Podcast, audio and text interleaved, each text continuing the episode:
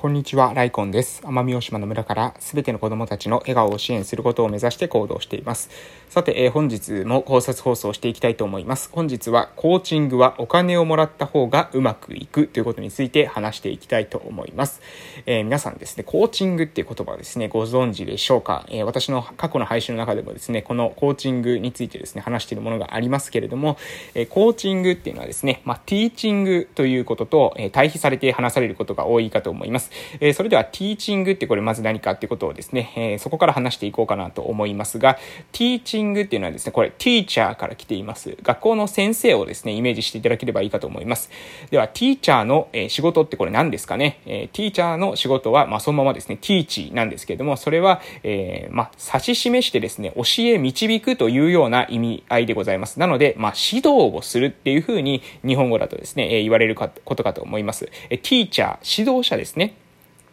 で、えー、これはですね、どういったイメージなのかというとですね、学校の授業をイメージしていただければいいかと思いますが、えー、指導者が黒板の前に立って、えー、生徒が指導者の方を一斉に向いてですね、指導者が、えー、どんどんどんどん授業を進めていって、生徒はそれを吸収する。そして、えー、指導者が求めている答えが書けるかどうかっていうテストを定期的に行うことによって、指導者が指導した内容が定着しているかどうかを評価するっていうのが、まあ、えー、学校教育のシステムですよね。で、これが、まあ、ティーチングです。ティーチング。いわゆるティーチャーの行うことですね。で、一方で、コーチングってこれ何なのかということですけれども、コーチングっていうのはね、まあ、あの、コーチングもそのまま職業ありますよね。コーチです。コーチ。いわゆる、えーまあ、監督とコーチとかっていうふうに、えー、スポーツの世界でもですね、言うと思いますけれども、このコーチっていうのと、じゃあティーチっていうのは、じゃあどういうふうに違うのかっていうことなんですけど、えー、コーチのですね、コーチングとティーチングの違う、えー、のを分かりやすく言うとですね、その立ち位置なんですね。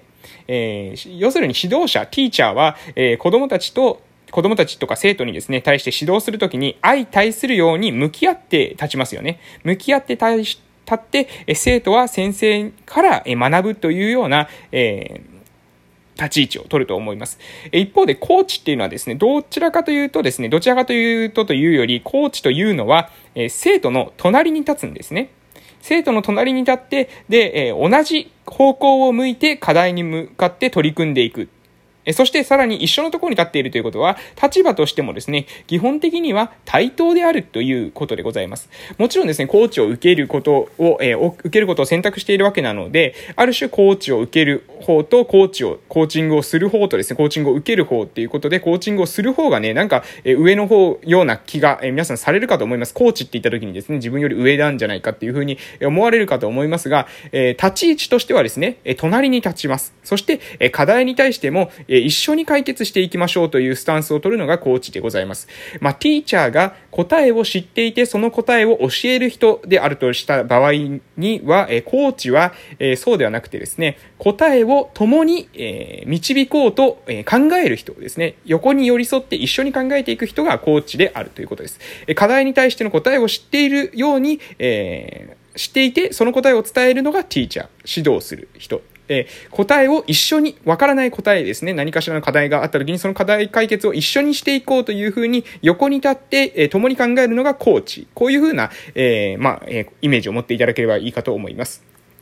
で、その上でですね、私最初にタイトルで言いました、えコーチングはですね、お金をもらう方がうまくいくっていうことなんですけど、これね、えー、どういうことなのかわかりますかね。これはですね、どちらにとってうまくいくかってことなんですよ。まあね、コーチからしたらですね、それはもらわないよりもらった方がいいんじゃないっていうことでね、別に、まあそれはそんな、そうでしょうっていうふうに思うかと思いますけど、私はですね、実はね、これコーチングを受ける側にとってもですね、お金を払った方が実際はですね、えー、うまく、うまくいくんじゃないかなっていうか、お金を払った方が実際にはいいと思います。っていうか、お金を払わないでコーチングを受けるぐらいだったら受けない方がマシなんじゃないかなとさえ思います。えー、どういうことかというとですね、えー、まあ、例えば、じゃあ無料でコーチングを実施したとするとですね、ですね、え相手はですね、えー、行動するっていうことをに対しての、えー、心理的なですね、そのブロックが働くと思います。えー、例えばコーチと話している中で、えー、例えば痩せたいんですっていう時に、その痩せたいっていう課題に向かってですね、一緒にコーチが考えてくれると。で、じゃあこういうふうに食事制限しましょうとか、こういうふうに運動をしましょうとか、夜はしっかりと眠りましょうとかですね、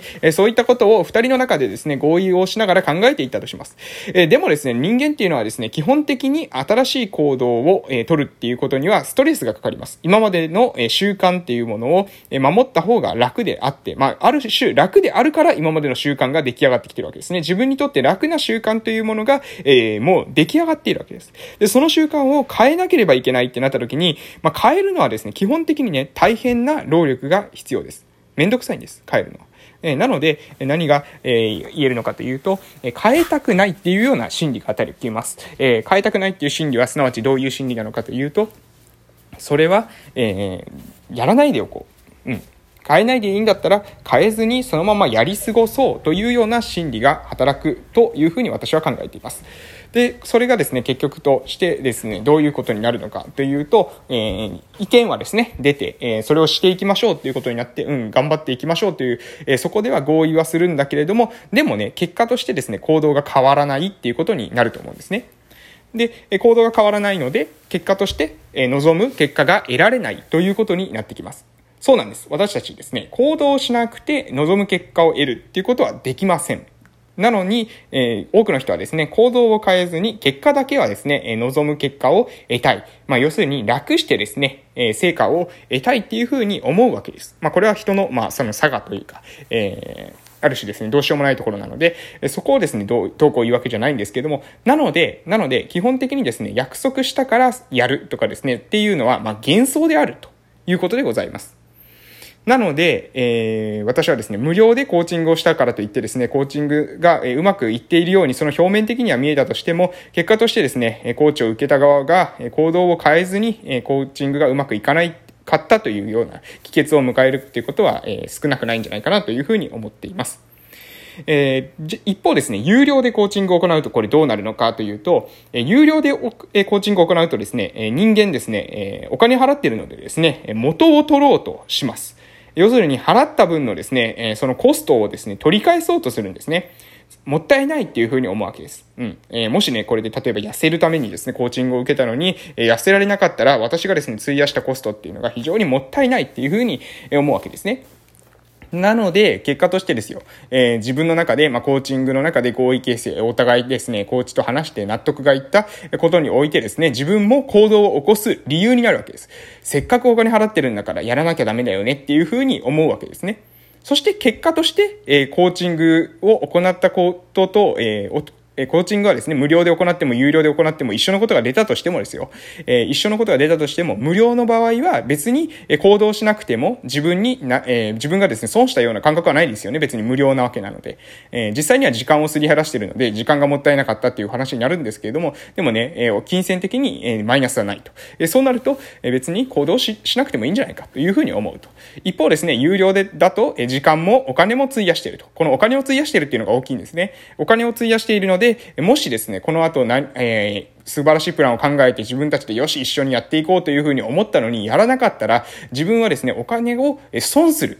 えー、まあね、えー、せんえんでもにせんえんでもいちまんえんでも構いません。そのお金がもったいないっていうふうに思うからこそですね、人間って行動を起こすと思います。えー、ですので行動につながり、結果としてですね行動によってですね現実が変化して、現実が変化することでコーチングの効果あったねと、いいコーチングだったねっていう風になると思います。えー、なので、えー、私はですね、最初話した通り、コーチングっていうのは、えー、お金をもらった方がうまくいくんじゃないかなという風に考えています。えー、今日の内容、もう一度まとめさせていただきたいと思います。私はですね、コーチングはお金をもらって実施した方がうまくいくと考えています。その理由というのは、えー、無料で行った時にはですね、えー、自分が、えー、そのコーチングに対してですね、コミットしなかったとして、えー、コーチングを受けてその行動が決まったとしても、その行動をしなかったとしても、特にですね、えー、損したような気持ちがないわけです。一方で、えー、お金を払ってコーチングを受けると、えー、その自分がですね何もしなかったら、なんとなくですね損をしたような気がするんですね。お金を払ったのに行動を、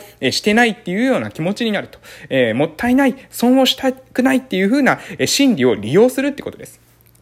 で、その損したくない、えー、もったいないっていう気持ちを利用するからこそですね、自分の行動が変わって、行動が変わるからこそ現実が変わっていく。その結果、コーチングをやった甲斐があったねっていうふうに本人が思うっていうふうな、えー、いい循環に入るんじゃないかなというふうに思っております。ですので、えー、私もですね、まあ、今後何かですね、まあ、人からこう相談を受けたりですね、人に助言をするときっていうのは、えー、少しでもね、その多額にですね、何十万もとかっていうお金を取ろうとは思いませんけれども、でもね、本当に行動を変えたいっていう人に、えー、無料でね、えー、アドバイスをするっていうことは本人のためにもですね、ならない、多分おそらくね、時間の無駄になるだけだと思うので、えー、本人が例えば自分はこういう風にやっていきたいっていう風に強くね、思っている人に関しては、そのアドバイス、助言、コーチングを行う際にはですね、えー、お金をいただいてですね、実施していった方がいいのかなという風に、えー、今日考えたというところでございます。まあね、えー、まあそれ以外でですね、それ以外の関係で別にその何ですか、えー、私とそれ以外の、えー、接点があって、えー、その接点の中でですね、コミュニケーションを取っていって、結果としてそれがコーチングみたいになるっていう場合に関してはですね、別にお金を取る必要もないのかなと思いますけれども、そうでなくてね、わざわざ私の方にじゃあ何かね、そういったコーチングしてくださいっていう人に関してですね、まあ無料であってもですね、相手からしてもね、実際に現実が変わらずですね、不幸なことになると思いますので、こういった